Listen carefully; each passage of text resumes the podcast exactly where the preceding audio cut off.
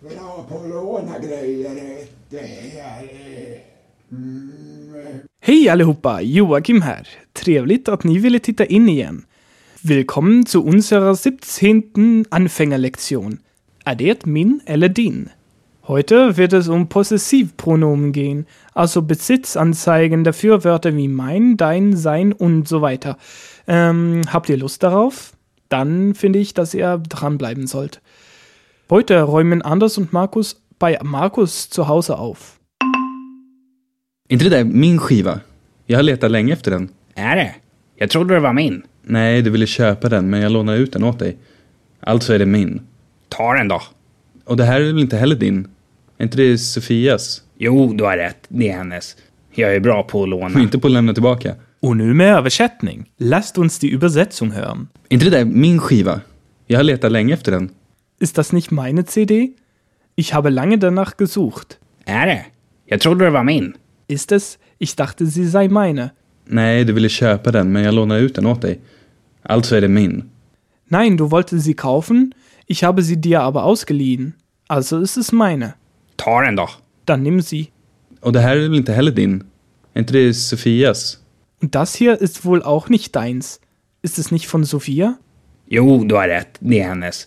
Jag är bra på att låna. Doch, du hast recht. Es ist ihrs.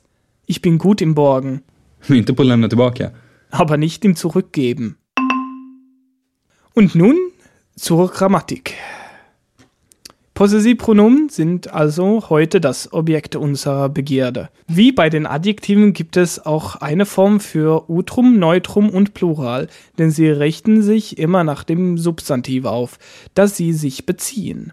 Wie der Adjektive ja auch. Mein heißt auf Schwedisch min in der Utrumform. Die Neutrumform ist mit und im Plural wird dies zu mina. Hört euch dazu mal folgenden Satz an. Min flickvän gillar mitt hus och mina pengar. Meine Freundin mag mein Haus und mein Geld. Flickvän ist ein Utrumwort, also müssen wir min dafür verwenden. Hus wiederum ist Neutrum, wodurch wir auch die Neutrumform des Possessivpronomens benutzen müssen, also mit. Und pengar ist ein Pluralwort, also verwenden wir hier mina. Min flickvän gillar mitt hus och mina pengar. Dein ist auf Schwedisch din und wird analog zu min gebildet. Also mit dit und dina. Din, dit, dina. Da es für die dritte Person, also sein, ihr und so weiter, etwas komplizierter wird, gehen wir erstmal zum Plural über, und zwar zu unser. Das ist auf Schwedisch vår. Hier hängen wir in der Neutrumform einfach ein T an und erhalten Wort. Und in der Pluralform ein A, was våra ergibt. Eure funktioniert exakt genauso. Die Reihe heißt hier er, ert, era.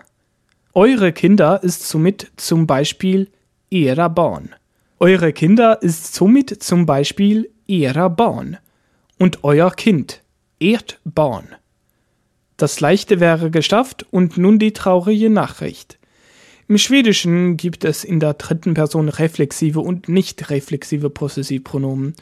Hört sich erstmals voll schlimm an, aber mit meiner Hilfe werdet ihr das schon meistern. Für alle, die mit dem Begriff reflexiv nichts anfangen können, sei gesagt, dass es sich um etwas Rückbezügliches handelt.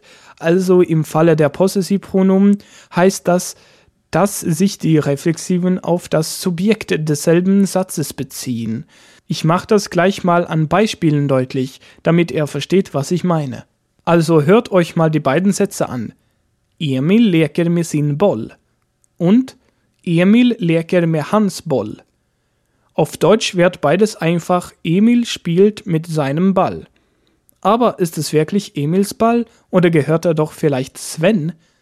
Man macht da im Deutschen keinen Unterschied, aber im Schwedischen. Beim ersten Satz also Emil leker med sin Boll gehört der Ball auch wirklich Emil, da hier das reflexive sin verwendet wird. Es ist Emils Ball. Kein Zweifel daran. Im zweiten Satz, Emil leker med Hans Ball, können wir ausschließen, dass Emil der Besitzer des Balles ist, dadurch das nicht reflexive Pronomen Hans, ein anderer männlicher Besitzer, festgelegt wird, der vorher schon irgendwann mal genannt wurde. Nehmen wir noch ein Beispiel. Göran äter sitt Äpple und Göran äter Hans Äpple.